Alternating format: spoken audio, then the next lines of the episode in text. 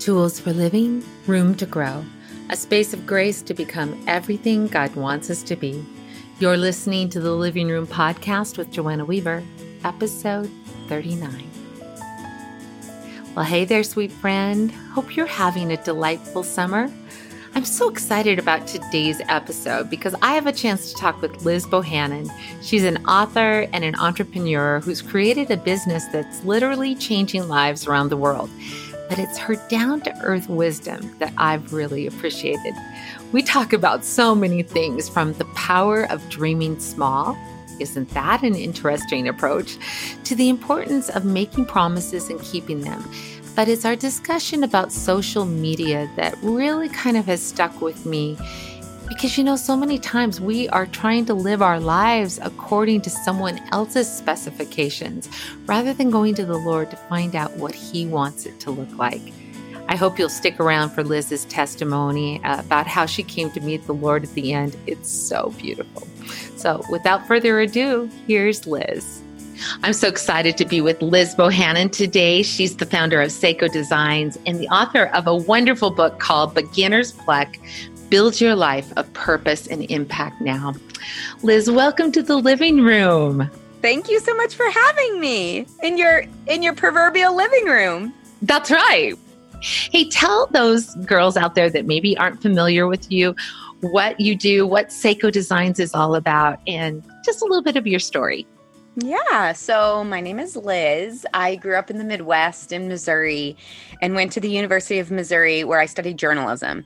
And throughout my time in journalism school, I became increasingly interested in issues that were facing women and girls that were living in extreme poverty and in conflict and post conflict zones. And so I graduated from university and went out and kind of had the, you know, this big dream to find my dream job, which I think at the time was really hoping that some you know journalistic entity would hire me to travel the world and kind of tell the stories um, and, and, raise awareness for these global issues. Well, it turns out um, that no one's really interested in hiring a 22 year old who doesn't really have journalism experience and has never really left the United States to go be like a global war correspondent, right?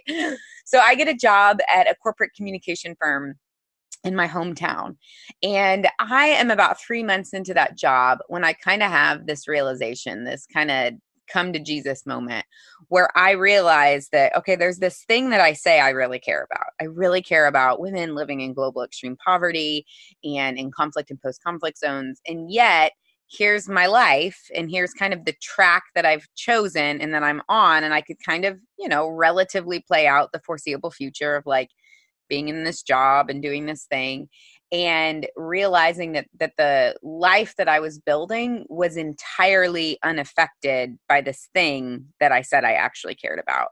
And for me, it really clicked or hit home when I had this moment where I realized you don't have a single friend who is a girl who grew up in extreme poverty. Mm. Like your community, your life, your relationships are totally unaffected by it. It is literally just an intellectual belief that you hold and really kind of grappling with well I say I'm passionate about this thing but really it's kind of just that I have a strong opinion about it. It's not passion because my life isn't actually affected by it at all. Um, and so that was a really powerful moment. I think the word I would use honestly is conviction of like feeling like there was an integrity gap between what I said I cared about and the life that I was building. And so in that moment, I kind of felt like, okay, you can do one of two things. You can just stop talking about that thing. Like say like kind of give it up and stop saying, you know, you're really passionate about it and and just go on and kind of do this thing and build a safe life and make money and get married and have the kids and do the thing or you can actually um, make a decision to kind of close that gap between what you say you care about in your actual life. And so i um, bought a one way plane ticket to Uganda. I quit my job. Uh, I was in the height of a recession. I had never been to Africa before. Um, again, wasn't like a particularly well traveled person at this time. And really, my only goal was to just show up and to close that gap to say, like, I just want my life and my community and my relationships to be a little bit more reflective of this thing that I say I really care about. And so I showed up in Uganda just absolutely a wreck. I mean, like, had no idea what I was doing, didn't have a job, didn't have an idea of why I was there beyond just like friendship, but it doesn't feel very good in the time when people are like, wow, why did you quit your job in the height of a recession to move to Uganda? And you're like, um, just trying to make a friend, you know, like not very impressive sounding, um, which I can laugh about now. But frankly, at the time was really difficult. You yeah. know, my friends and my parents and kind of everybody's like, wait, you're doing what? Like, um, so I showed up and felt pretty insecure just about how kind of like aimless I was and uh, really just like wandered around the country, spent time doing what I said I was going to do, which is literally just like making friends and building community. And through that process, I ended up kind of becoming friends with a group of people who introduced me. One thing kind of led to another thing. And I ended up at this youth development organization um, just about an hour outside of Kampala, which is the main city in Uganda. And I stepped foot on this campus and I was like, oh my gosh, because it's a two year college prep program. Basically, their target group is women who are really academically gifted, who show a lot of leadership capacity and potential. Um, but who come from backgrounds of extreme poverty. So they get thousands of applicants a year. They pick the top 25 girls to come to this program. So just like if you can imagine the energy, the intellect, the like dreams, the scheming that's happening on this high school campus. It is a it's literally one of my favorite places on earth. It's just electric, right? And so I was like, "Oh my gosh, these young women, like their stories were just wild. I mean, so much heartbreak and heartache, but so much grit and perseverance and vision and I was like, I just want to be a part of their story. Like they're the ones that are going to go on to create real and meaningful change. And I just like whatever part that I can play in that, great. And so I w- honestly just hung out for a long time. I was like writing profile stories on the women and kind of doing some like help with their like quarterly newsletter, but really I was just hanging out if we're being honest. And just through hanging out, I learned about this issue because the, all the teachers and the principals and the administrators are talking about this kind of growing challenge that they're facing. And that challenge is there's a 9-month gap between high school and university in Uganda. And so what was happening with this specific group of young women is they were graduating from high school and they were going back home to their villages. And what happened when they went back home to their villages between, you know, for that nine month gap is that um, they went back to look for jobs so that they could pay for university and they couldn't find jobs. Most of them are from areas with an 80% youth unemployment rate. So it's like any economic opportunity that does exist typically defaults to the boys. Next, they lose their social support network, right? So for the last two years, they've been with other women who are super driven, who are really ambitious, teachers and principals who are like, yes, you can go to college, and yes, you can become a leader in their commu- your community. And then they go back home to their villages where they might be the first women in their entire village who have even graduated from high school, let alone who have aspirations for university and beyond. There's a ton of pressure on them in the form of bride price to get married, and to start mm having kids right away. And so I just kind of got wrapped up into this like conversation that was happening. And for me at the time, it just felt like an absolute no brainer. Like, okay, here are 25 of the brightest young women in the country the fact that not every single one of them would continue on to university and continue with you know pursuing their plans and their dreams for becoming leaders is stupid like surely there's something we can do to bridge this nine month gap um, and so long story long, long story short, I uh, ended up starting a, a nonprofit, a charity, and became really convinced through that process of just more interviewing, more asking questions, more digging in. Um, that for this specific scenario, like we need to be thinking beyond that. We need to be thinking in a way that we're creating marketplace opportunity, where we're contributing to the local economy, where we're doing things where these young women could earn an income, learn skills um, that could have a, a, an effect not just on these women and their families, but really on the broader community. And so, became very convinced that we needed to, to start a business. Um, and so, I started a chicken farm farm and that failed pretty miserably mainly because I got into it and was just like, oh, like I am not excited to wake up every day and think about chickens. This is this is bad. This is really bad.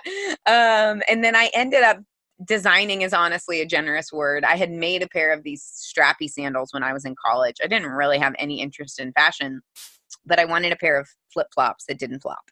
And so I uh, designed these sandals, and they I, I, made them at the time out of like rubber flip flop bottoms. I'd ripped the kind of like um, plastic thong piece off and I replaced it with some just like kind of ribbon that I had laying around and I had flip flops that didn't flap. So fast forward a few years and I'm just brainstorming like what is something we could do or make? It needs to kind of check these different boxes. And one of my friends from back home was like, "What about those like funky like strappy sandals that you made when we were in college? Like is that something you could make?" And I was like, sure, I can't think of anything better, you know, like, and I've tried a few things and they've all failed. And so I made a pair of these sandals, kind of spent a few months like prototyping them, going all over the country, kind of trying to like cobble together a supply chain for them. And then came back to the school and we're like, all right, who are, who are three women that you feel really confident will go to college if they you know have the opportunity will do really well and will go on to become leaders in their communities but just based off of their home life and their family life and where they come from will probably really struggle to make that happen. And so the school came back and they had chosen three women mary mercy and rebecca. And so i sat down with mary mercy and rebecca and i was like all right ladies here's the deal. If you make these sandals for the next nine months i promise that you will go to college next year. And they were like okay. And i was like ah okay. And uh, and how old are you? Oh gosh, I was 22. Oh my word. Oh my word, making this big promise to these girls. Huge promise. Oh yeah. Wow. It just felt like absolutely enormous. And I am a really big believer. There's actually an entire chapter of my book called um, Making and Keeping Important Promises. And I just absolutely believe really deeply that a, one of the most fundamental parts of building a life of purpose and passion and impact is having the courage to make promises by the way, to make them before you've actually got it totally figured out, to speak them out loud and to hold yourself accountable for them. It's really actually just a matter of like really simple integrity. Like, will you be someone who has the courage to make a promise and to say it out loud? And then will you be someone that has the integrity to keep that promise? And I, and this to me, obviously, I'm choosing like one of the biggest most fundamental, most life changing promises I ever made. Like, literally, that promise changed the entire trajectory of my life because I went home and I'm trying to sling these sandals, you know, and like uh, it's not going great. It's like kind of working, kind of not working. It was so difficult, but I know a hundred percent had I left Uganda and told those young women, I'm going to go home and see what happens. Like you make these sandals, I'm going to go home and I'm going to do the best that I can. I know for absolute fact a month, two months, three months, four months in, I would have pulled the plug. I would have been like, I did my part. I tried, I tested it out. I saw what I could do. I got as far I, I got as far as I could. But if the promise I had made is like, I'll go try, I just I wouldn't have pushed myself. But the reality is, I kid you not, throughout that first year, a constant ringing in my brain was like, you made a promise. I could go back and I could envision myself sitting on that patch of grass with these three young women, looking them in the eye and saying, like, I promise if you do this, I will do my part. And I knew that if the sandal thing didn't work out, I just have to go out and do beg for money. Like I was 22 and broke as a joke. So it's like I didn't have like a, you know, I didn't have a backup plan. So for me it was like you either go and sell those sandals or you go like beg everybody that you know for money and i didn't want to do that. Um, and so that promise pushed me so many steps further from when i where i would have naturally given up. But i so i focus on this you know in this story there's this really huge promise. But frankly it's it can be such small promises. Like literally it's just about having integrity and saying like i need to move my body for 30 minutes a day 3 days a week and saying like i and i'm going to say that out loud and then i'm going to actually take that as seriously as if i looked three girls in the eye in east africa and said i'm going to do this. Like it's not just even keeping promises to other people yeah. but just keeping promises to ourselves. And so often like we give up on ourselves so much more frivolously than we would ever do to people that we care about, right? Where it's like, you know, our integrity that we have in promising a friend that we're going to show up for something specific can be a lot greater than even the integrity that we have when we say, like, this is something that I want to do for me. And we don't think about it. I think if we even switch our mentality of, like, oh, I said I was going to do this thing, but like life got really busy and I should be doing this and da da da da, and just like, you know, I made a promise and I broke that promise to myself. I, I don't have integrity. Um, that at least for me that's a really really powerful way to shift it and i and i also talk in the book about how promises are so sacred you can't be making promises all the time. Like, because you can't actually, it's not sustainable to be like, I promise to do this, I promise to do that. Like, getting really serious about like, you only have a precious small amount of promises that you can make. I truly believe that to build a life of purpose and passion and impact, if we do the work up front to say, let my yes be yes and let my no be no, and be more comfortable with saying mm. no to mm. a lot more stuff, it actually leaves us with a smaller amount of things but those things hold a greater amount of importance and they're really sacred and we say them out loud and we make promises about it. And in my book i actually outline a whole kind of process for making really important promises and making promises that align with your vision for what you want out of your life um, because we can spend our whole lives being busy yeah. and and feeling like we should be doing a million things and getting some of them done and not getting some of them done. And at the end of the day and at the end of the year and at the end of a decade we just feel exhausted. But then we look at our life and we're like but what what am i doing? And there's this chasm between what i want and what i've built. And i truly believe that part of that is because we didn't do the work on the front side to figure out what our promises are to make those promises and then to keep them. I love this part of your book because I think the thing that was really powerful to me is you take it beyond like doing something big in the world and you bring it down to to even something I thought it was so great how you talked about, you know, you, we all want to be a great mom or a great wife or or a great friend. Yep. But then taking a time to actually define what that looks like without letting other people define it for us. Can you talk about that? Oh, yes. It's this is so it's so important because especially in today's age of like social media and we see everybody's life and we know what everyone else is doing and what they think is important. We unconsciously have this impossible amalgamation of because everybody's just sharing like the thing that they've chosen to be important for them, right?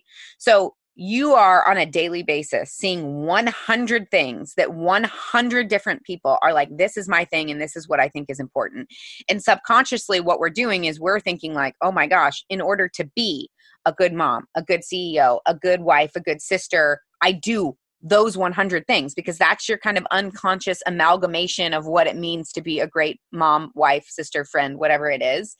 Um, and that puts in an absolutely impossible standard upon us because none of those people are doing all 100 things right? Yeah. they've chosen their like few things. Um and so in order for us and and here's the thing if you really lean into it my guess is that if you look at those 100 things 70 of them if you're being really honest with you with yourself you don't actually think are that important yeah. but you've like believed this narrative that other people say they're important so they must be important for me Mm, that's so good.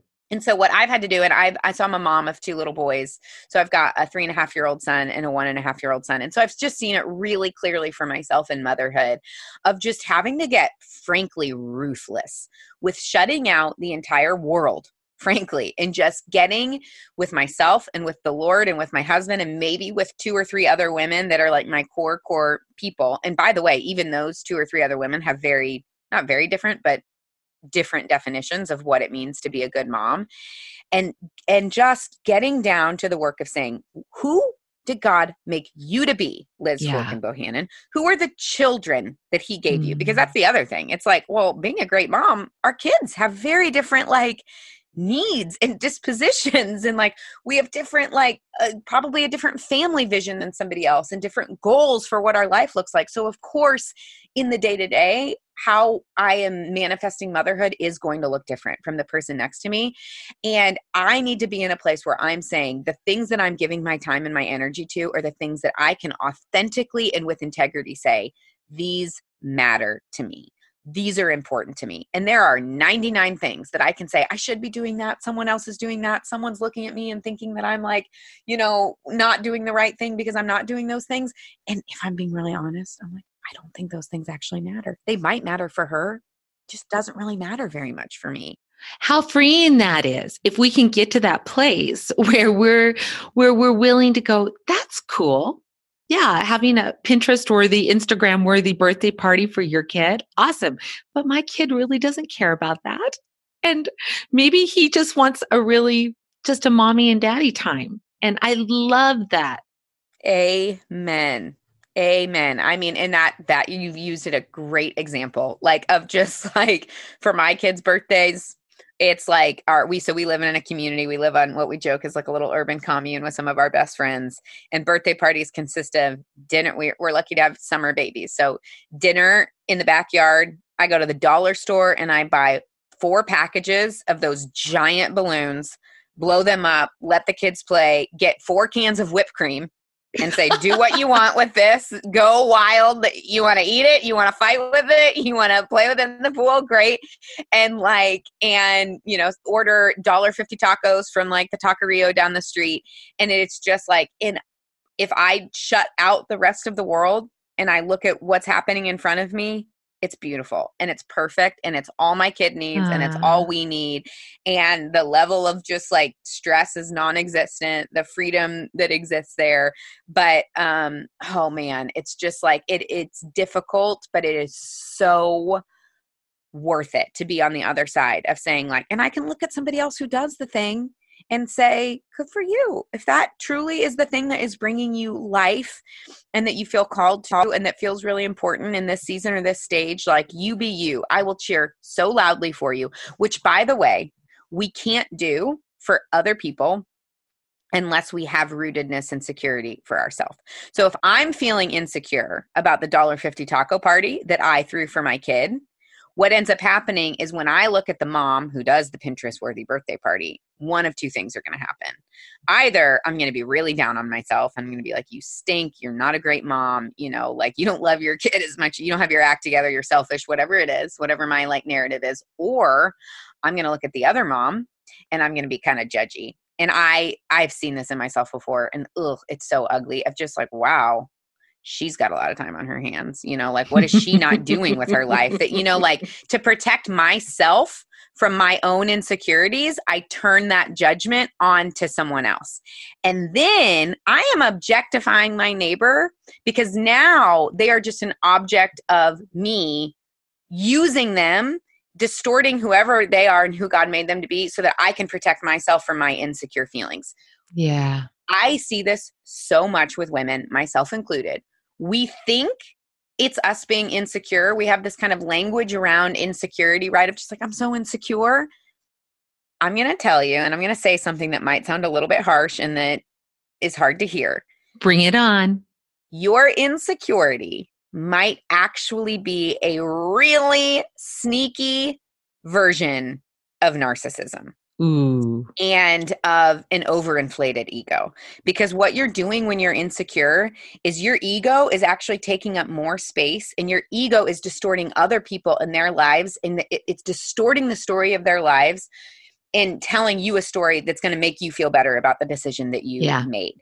And that it we can't love one another. We cannot like i can't love that other mama who's making other decisions in life. I just posted about this on um, on my instagram because i had a moment with another mom and she was talking about her life and how she's recently decided to um, stay at home full time with her kids. And i'm a working mom and i work a lot.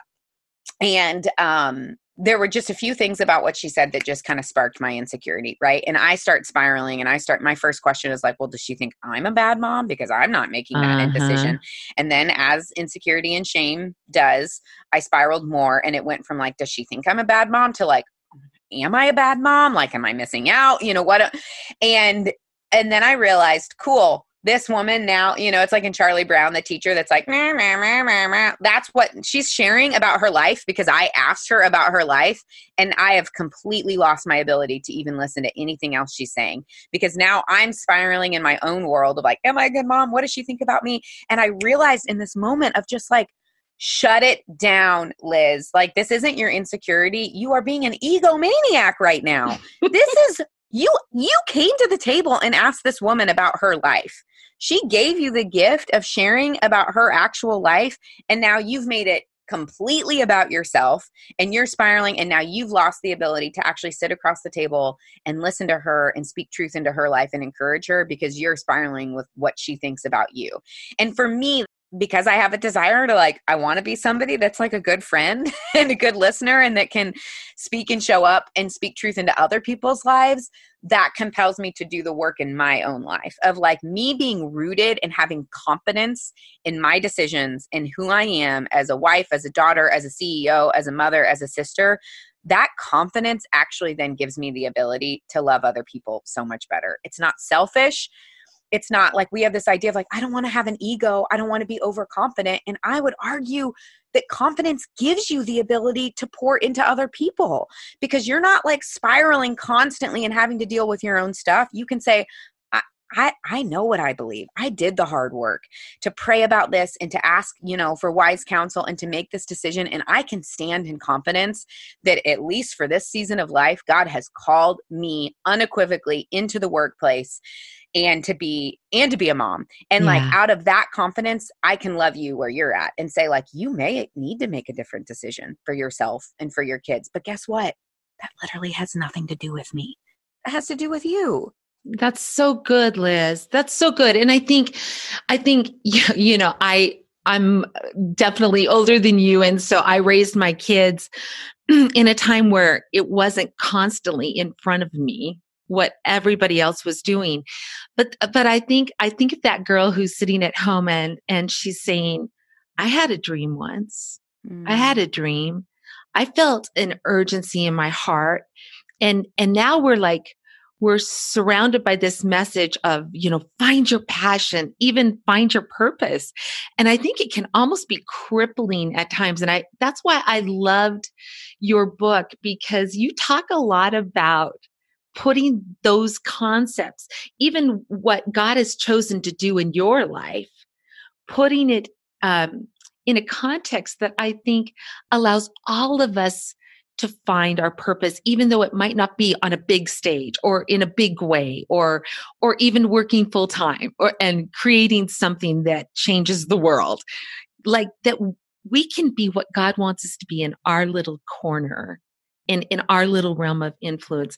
Can you kind of talk about that? Uh, what those things that i think are maybe causing a lot of discontent or even condemnation in women's lives? Yes there is a an abundance of anxiety and analysis paralysis and overwhelm that comes from this message of like go find your passion like if I hear someone say this phrase again, go find your dream job and you'll never work another day in your life. Please. Okay. Hello. Preach it, sister. I don't think I've ever worked so hard as ever in this online space. Yes. Ever. Go ahead. And I am like, I am a proud representative. I am an ambassador from the island of dream job. Like I literally dreamed up my job and I am doing everything that is like that you know it is a manifestation of my deepest beliefs and the things that I love and it is so freaking hard. Um, and there are days where I do wake up and I feel totally motivated and totally hashtag blessed. And then there are other days where I'm like, what am I doing? What did I get myself into? Why? Ho, gamo, where did we go wrong here? You know? And so by putting out these crazy, unrealistic, like things of what it will be like when you make it. Like I literally, man, just had somebody comment on my Instagram just a few days ago. I posted something that was like so exciting. I had Seth Godin um include my book in his like fall book recommendation. Wow. So like such a I just love him.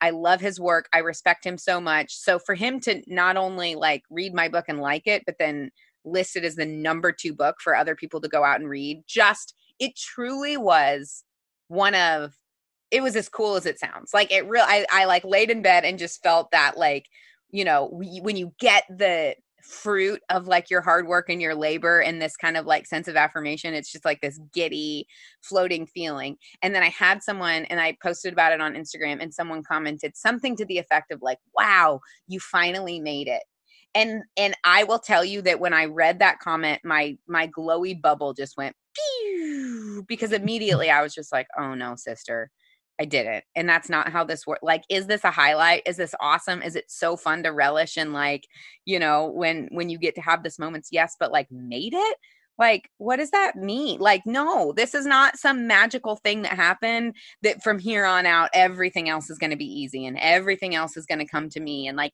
I've been doing this for 10 years and I've just been through it too many times. I've had the thing that happens that other people on the outside see as like, whoa, you did it. You arrived. And then I experienced the other side of it. Was like, it was awesome. It was amazing. It was so fun. Then I woke up the next morning and I got back to work. And yeah. like things might be a little bit better, a little bit easier. Maybe there was this hit or we had sales or it uh, you know, created a new connection. Definitely. But was it like the silver bullet magic you finally arrived, angels are singing from upon heaven like nope. It was like a cool thing. We celebrated, we got back to work. That's where the real gold is. And that's how it happens for most of us. Like, it isn't this just like crazy act of luck. It's part of the reason that I called the book Beginner's Pluck. So, pluck as a noun means spirited and determined courage. And we have this saying in our community of like, who needs luck? when you've got pluck and this idea that it's like finding your passion has nothing to do with luck mm-hmm. it has everything to do with pluck? Like, will you wake up with a sense of spirited and determined courage? Will you say, like, where am I today? Where has God placed me? Will, will you make important promises? Will you have integrity? Will you keep those promises? Will you be committed to them, even when it's difficult or even when it doesn't go exactly, you know, as, as you hoped? And like, if you do that, if you are faithful to the small things over the series of days and weeks and years and decades, like that is how we don't find our passion and our purpose, but we build it. Mm, that's so good. You know, and I, I just think as a girl, you know, called to ministry at like 16 and dreaming of doing big things for Jesus. And so there was always this there was like this expectation of what mm-hmm. God was going to do with me that even when good things happened, I couldn't really celebrate yeah. because there was still more out there. And I think the thing I love about your story, even though God has done incredible things, you just did what God put in your heart. And I don't, I just keep coming back to this sense. And I'd love to hear your opinion on this about that girl who's sitting there and all of a sudden she's 30 something and the dreams and the passion she had as a young woman and feeling that burden like for the girls in Uganda or, or around the world.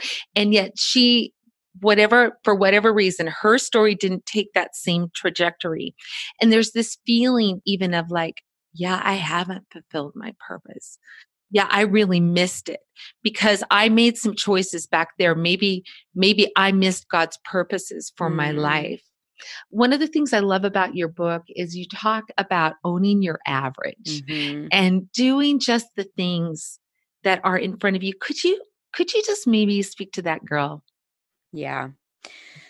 Well, sister, what I want to tell you is that it's impossible to um, miss the boat when it comes to your passion and your purpose. If you see the boat and it's driving by or floating by, uh, here's what I can tell you for sure that wasn't your purpose and that wasn't mm. your passion because the nature of it is that you can't miss it if it if it really is for you now i can say that it might be on you to carve out some time and space to to start um, creating the room for God to reignite that flame. We can't keep doing what we're doing and expect to get different results, frankly. Yeah. That if there is this sense that it's like, okay, I have this calling, I have this purpose, I had this dream, and one thing led to another thing, and I made this decision. Well, maybe it wasn't meant to be for 10 years ago. Maybe there is something that needed to happen in your life, in your character, in your story, in your relationships, where you are actually more well suited to do the thing today mm. than you mm. would have been last year, five years, 10 years ago.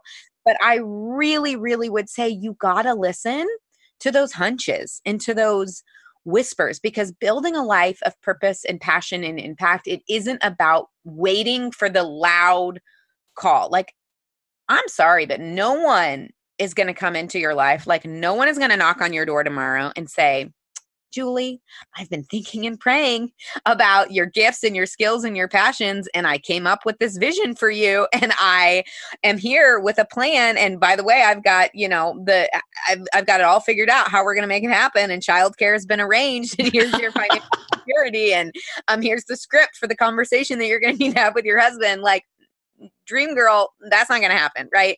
So there is a level of like if if it's not about waiting for that kind of magical moment where it becomes clear where it feels like it's going to be easy. It is about getting really still and getting quiet or going out and having curious conversations with others that like a conversation alone can spark so much that it's like okay go out and like ask a woman in your community who is doing something that that, that you're like oh gosh she just you know she's doing something that feels so similar to something that i want to do or i see a fruit in her life that feels like something i so deeply desire and ask her if you can take her to coffee and immediately people can be like well i've got three young kids and you know well i've i like what if she thinks i'm weird or if that's like a burden? And it's just like those are all by the way sister those are questions that all of us ask. Yeah. like, are not unique um but what pluck is it's spirited and determined courage. And it's like okay sister uh, we all like you're gonna live a really boring unfulfilled life if you're like constant decision making factor is like oh, will that be awkward? Like will that be weird? I've literally never met somebody who was like i am who god called me to be. I am like pursuing my purpose. And i mainly got there by being like i'm just gonna try to not be awkward or put anybody out. You know like we've got to get over that because if we're really rooted in our like identity as worthy and as created in the image of god like we have no business in being ruled by other people's opinions. Um but the thing about owning your average is that there is this belief that is being perpetuated in culture mm-hmm. right now that in order to build a life of purpose and passion and impact you have to be above average, right? Like you've got to be extraordinarily intelligent or have this crazy awesome idea or have some like, you know, skill set or personality trait or blah, blah, blah, blah, blah. We have this idea that to build an extraordinary life of purpose and passion and impact, we need to be extraordinary. And sister, that could literally not be further from the truth. And this isn't just my opinion. Actually, there's like social science to back it. When we get to a place where we're like, uh, okay, probably inherently I am pretty average. And that doesn't feel like a demoralizing, mm. like resigning thing. That actually can be something that creates an incredible yes. amount of freedom to go, like, here's the thing I probably am pretty average when it comes to intelligence, skill sets, you know, like talent. Like that puts you into a posture actually of a growth mindset. And I find that two things happen. Not just me, I don't find it. The social science finds it. That when you actually believe that you're average, instead of that you're either like extraordinary and special or, you know, like extraordinarily unspecial when you're just like yeah i'm probably pretty average what it does is it creates what social scientists call a growth mentality mm. which means you are much more likely to move in the direction of growth because you're more curious you're more okay with trying things and failing because if you've got this psyche of like i'm really special and i have to go out into the world and prove that i'm really special ooh the stakes are very high.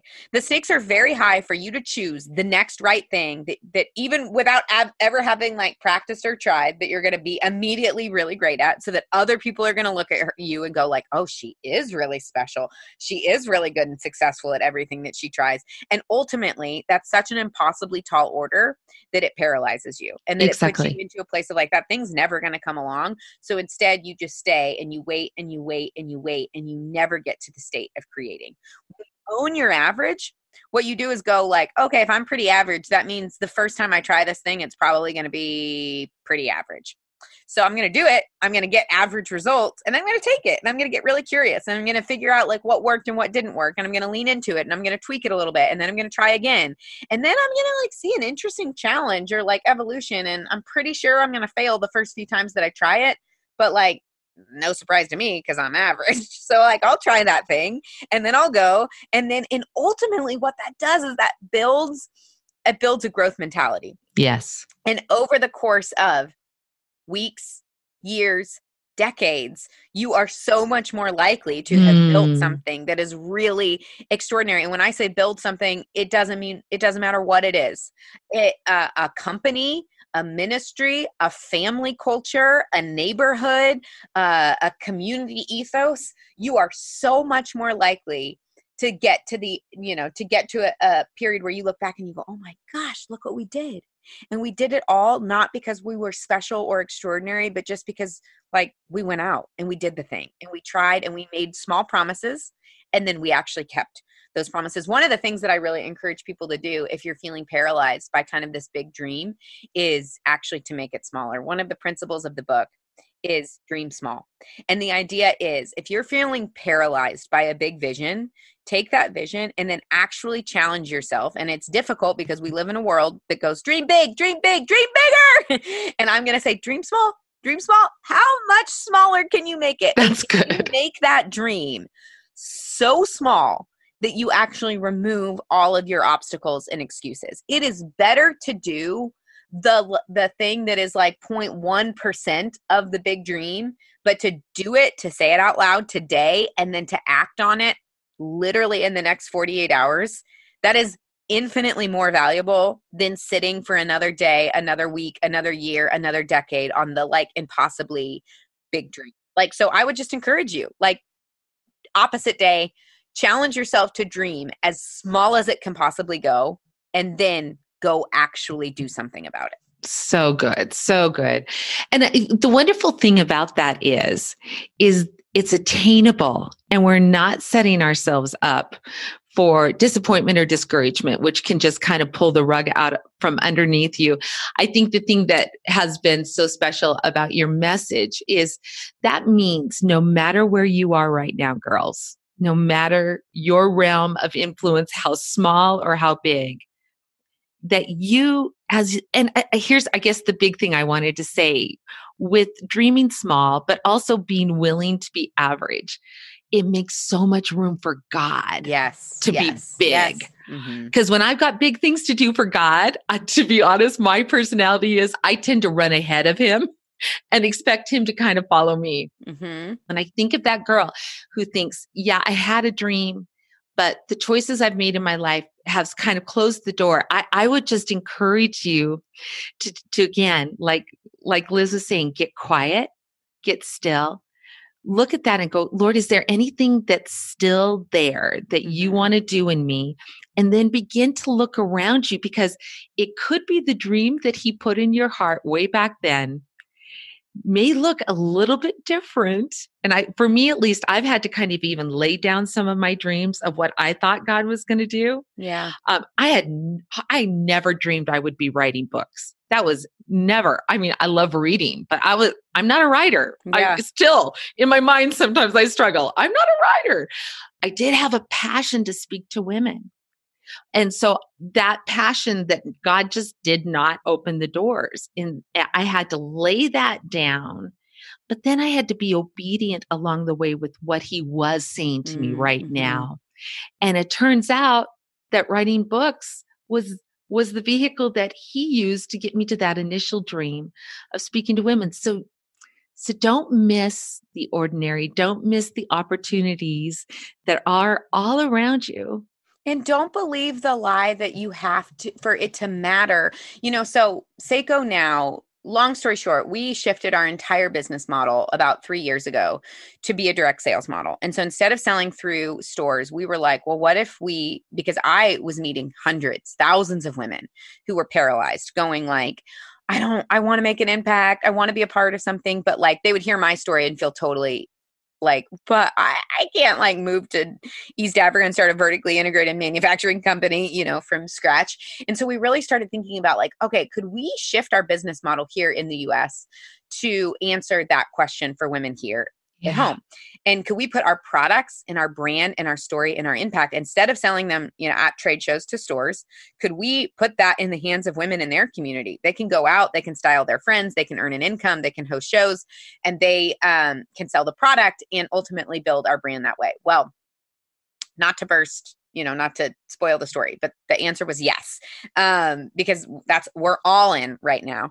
And i tell the women in our community this all of the time and i think it's an amazing picture of just like life in general.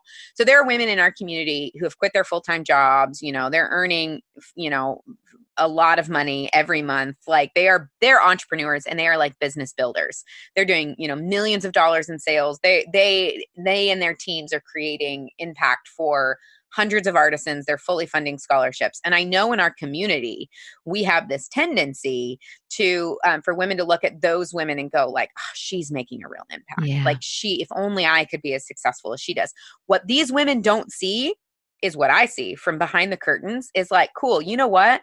We need 10 or 20 of those women that are like, I want to build a business. I want to do millions of dollars in sales. I want to lead these huge organizations. But in order for those women to be successful, we need 10 or 20 of them. We need like 5,000 women who are like, I want to host two shows a season. And then we need like 10,000 women who are like, I want to do one show a week, you know? And so it's like there's this matrix. I can literally see the numbers of like for us to create the impact that we want to create. Like, I need a handful of women in this seat, I need a dozen women in this seat, and I need several thousand women in this seat. And if the women in this seat that I'm pointing to, that are like the women that are like, I'm going to join and I'm going to host two shows a season, you know, I'm a really busy mom. I've got three kids under the age of four, and um, I, you know, I, I want to sell enough that I can be a part of this vision, that I can earn a little bit of money on the side. Like, if I need thousands of those women, and thousands of those women together actually make it possible for us all to accomplish the broader Yeah. mission. And I can't do it without those women. So when those women look at the women, the handful of women, the business builders, the entrepreneurs, the ones that are really running organizations, and they say, Oh, but I can't be her. So therefore, like, I can't make a big enough impact. I have this fire in my heart to say, Sister, no. Like, do you see what you're doing? You're devaluing your role. And I'm telling you unequivocally, we need you. And if you don't come to the table and play your part that you think might be small, that you think might be insignificant, we do not as a community get to make the impact and have the dream that we collectively Mm. want to have. Um, and so it's that insecurity and that, like, well, if I can't be like her, then it's not worth it. It's not big enough. It's not important enough. Um, and instead saying, like, who am I? What season of life am I in? What can I give? What am I called to? And like, I am telling you that those few shows a season are, they're going to add up and they are like, they are going to help the tide rise for all of us. So please, please, please do not devalue that um, because we need we need women at literally every seat at the table. That's so good. And I would say that's true of the church. It's true of the body of Christ. It's Absolutely. everywhere. You know, I think we we we keep looking for the big impact impact rather than just being faithful with what we have. And I I keep thinking of the little boy with a lunch Mm. who just had his lunch, but he was willing to give it to Jesus and put in the master's hand, blessed and broke and made enough to feed a multitude. And we may never see the power of our one, the power of our little. But in God's economy, really it's it's trite, but little is much when God is in it. And so I just love this book and I hope that listeners will go out and get it. Um, you you talk a lot about just just the principles of beginner's pluck, but I think it, for me it was just what do I do with this one life I've been given? I and that. i love that there's just so much room for us to not not replicate ourselves after liz yes, absolutely. but just be open to what god might want to do with our one little life right where we are with everything that we have and everything we don't have yeah, yes. that it's that god can make it more than enough you know in your last chapter you just talk about the moment that um, you met jesus Yeah. And I just, um, I'd love to have you tell that story because it's just so Mm. beautiful as we close. And that girl out there who um, maybe, maybe she knows Jesus, but she doesn't know that Jesus knows her. Mm. Would you tell that story? Yeah. So I end the book with sharing the story. I was in high school um and I was in a just really really really broken season of life. My family was just absolutely kind of crumbling and falling apart. Not no one else could see it. We did a really good job of, you know, making sure that we were like clean and happy and buttoned up, which in some ways added to kind of the pain of like I'm going to school every day and I'm acting like everything's together and we're this like great happy family in the suburbs, but I know what's happening behind the scenes and I just felt so much shame about what was happening and so much fear about our future. And um, I had a lot a lot of anger in my heart about what was happening. And um, I didn't know the Lord but I was like spiritually curious. And I came across um, a verse in Matthew that talks about forgiveness. And um in in it's this verse where it says like well basically like if if you don't forgive you're not going to be forgiven. And that weighed so heavily on me and I thought it it just seemed unimaginable to me in my 16 year old state that I could ever actually have forgiveness. And so I kind of had this devastating resigned sense of like, well, then I guess I can never be accepted by Jesus. Like I can't because if I can't forgive, then I can never be forgiven and that kind of precludes me from this great love that I've kind of heard about and am interested in. And so um I was invited to a Good Friday reenactment basically. It was like frankly this kind of like probably cheesy youth groupy you know like thing. It was like right before easter and some of my girlfriends were going. They were involved in a youth like uh, ministry organization that i wasn't actually a part of but they invited me to come to this thing and so i was like okay yeah my girlfriends are going. Like i'm gonna say yes whatever. So i go to this you know, reenactment thing. And at the end of it, they have us do, again, kind of like a cheesy youth group thing. They hand out these like little index cards and they have us write on this index card whatever it is that we want to leave kind of at the foot of the cross. And they actually have a guide. There's like a giant wooden cross and, you know, like a guy in costume that's like supposed to be playing Jesus who's like on the cross. And so we have this act of like kind of pouring ourselves out and then leaving this thing behind. Well, I started out, you know, kind of playing it kind of cool. I'm like, oh my gosh, this is kind of cheesy. And what are we doing? And then one thing led to another thing. And I just absolutely kind of the wells opened. And I wrote and I wrote and I wrote and I wrote about all of this brokenness that I was carrying in myself and all of this like sadness that I had about myself that I was just, I just frankly felt like I was just too bad. I was too bad. I was too unforgiving. I was too angry that it was just like obviously I could never be loved by by someone else. I'm just kind of a bad, I'm in a bad situation and I'm a bad person because of it. And um, so all of my friends eventually leave and I find myself just really kind of overcome and I'm, I'm writing and I'm writing and I'm writing and I eventually go and I, I remember I was so ashamed of what I was writing down that I actually remember just um, writing over and over, like just layers and layers, so no one else so could that no one it. could read it. So that was like in the event that someone is going to read these things like it needs to be illegible and then kind of like smearing the like you know pencil and making it so that like it was literally impossible and then i like folded it up and i put it you know at the base of the cross and then um, this this little event was being hosted in someone's like backyard, kind of like back in the woods. And so there was like quite a long walk actually from where it was held to kind of up on the road. And so I'm walking down the road. I'm by myself. I was like the last person to leave, and I'm by myself. It's totally quiet, kind of on this like side road. And I just absolutely have I just completely break down. Just like the weight of the world and of the the what the shame and the guilt and the lack of hope that I was feeling. I literally and by the way, I was like a very um, I never cried. I was like a very tough kid, you know? And so I'm like, on literally on the side of the road. I just get to a point where I can't walk anymore. And I'm on the side of the road and I'm bawling. I'm just heaving, I'm crying. And um all of a sudden, I don't I have no idea like how long I'm on the side of the road. I feel these arms around me. I just feel like pressure on my shoulders and I feel these arms around me. And I'm so distraught. I'm so broken that I literally don't even look up. I'm just like crying. I'm so ashamed. My head is in my hands. And I think I think that maybe it's one of my friends has like come back. I don't even really know what I was thinking. Um and through my tears I say I just if I can't I can't possibly understand how if I can't forgive how could I ever be forgiven? And um I just hear a man's voice which surprised me say you are. Mm-hmm. And um, I look up and it's Jesus.